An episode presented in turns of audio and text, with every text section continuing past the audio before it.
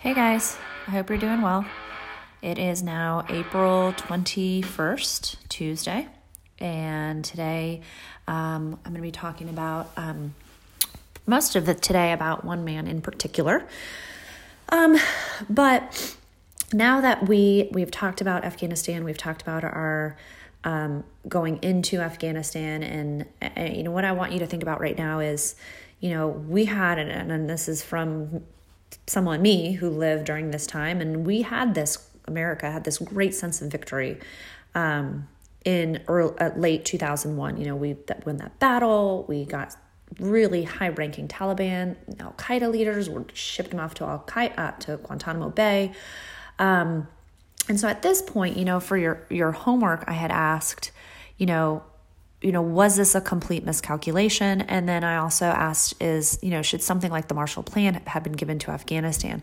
I want you to think about all of those questions in in regards to um, moving forward in Afghanistan, and, and particularly for you looking back, and, and then tie it together with Tora Bora. You know, if Bin Laden, I mean, and I know there's a lot of what ifs, you know, this is nineteen years after the fact, but still it's, it's a really fascinating way to analyze and evaluate and look at history.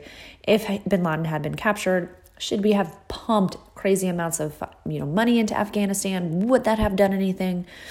Um, you know, sh- you know, we did topple the, topple the Taliban. Was that a good choice? Anyway, um, you know, I keep going back to that, my favorite quote from, you know, Charlie, Charlie Wilson, you know, these things happened, they're glorious, but then, you know, we bleeped up the end game. And, um, I, yeah, I just, I always go back to that quote and this looking at this time period. But, um, basically, uh, Powell, Colin Powell was, was interviewed, and that he, he basically said that his, his model for Afghanistan was based on the nineteen eighty-nine invasion of Panama. And if you remember, this was the ousting of the Noriega government. Do you remember we talked about that?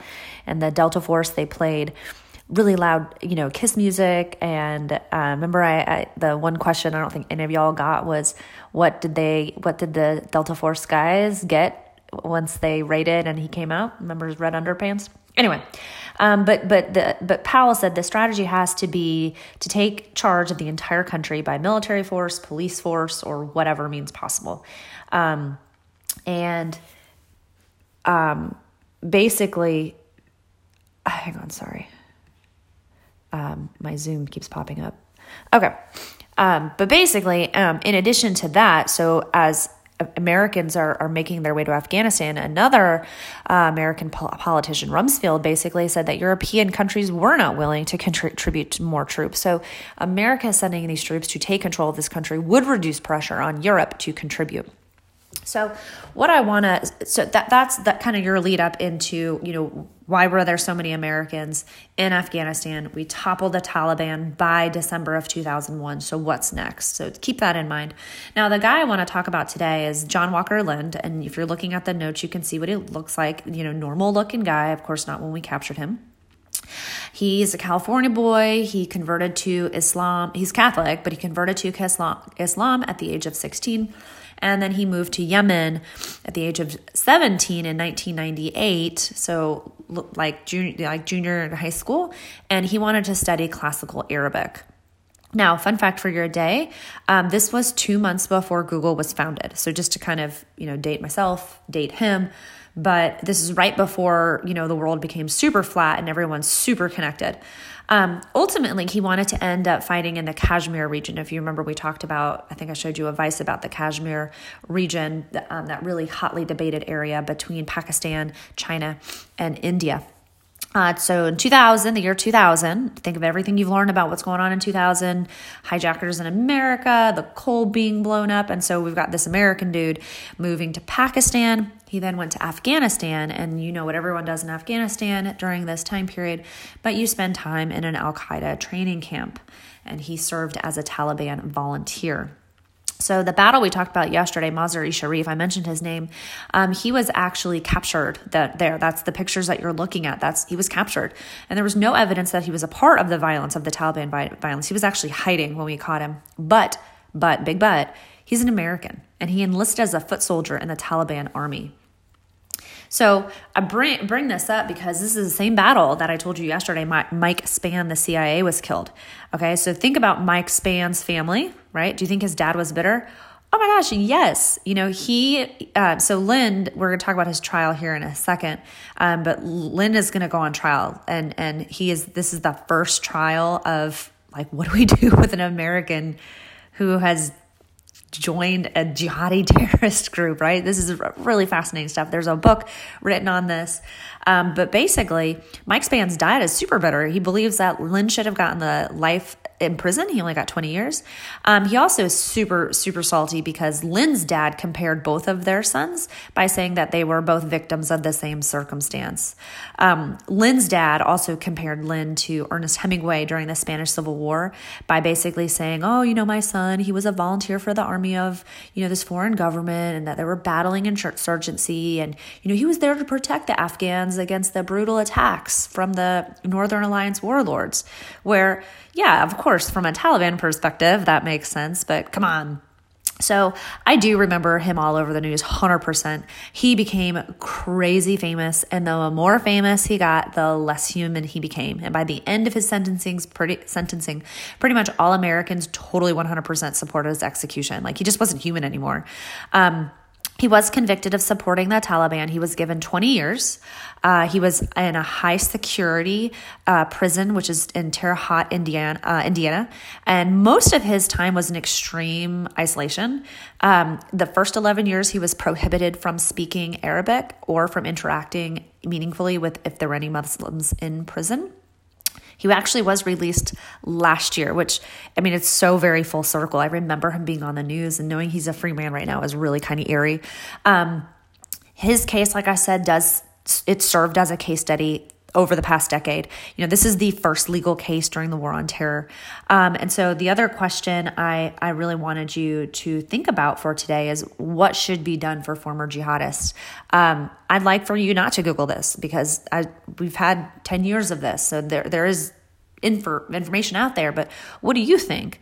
Um, but but basically, um, it, it is it's an interesting question of of you know, do you rehabilitate them? Do you educate them? So I'm curious what y'all think. Now, I just want to switch gears because this is going to lead us into um, our Zoom conversation tomorrow when um, we're going to be talking about, you know, two thousand, two thousand three actually. And so in two thousand two, I'm going to leave you with two thousand two so then we can pick up with two thousand three today. In two thousand two, Khalid Sheikh Mohammed, he's still lurking around. And if you forgot who that guy is, he's the mastermind of nine eleven. He was the one who, he's um, uh, uh, Ramzi Youssef's uncle. Um, he was the one who took all of Youssef's ideas to Osama bin Laden and was like, hey, let's blow up some planes. So he's still around. So in two thousand two, Al Jazeera, it's a uh, newspaper um, company, um, they got a call.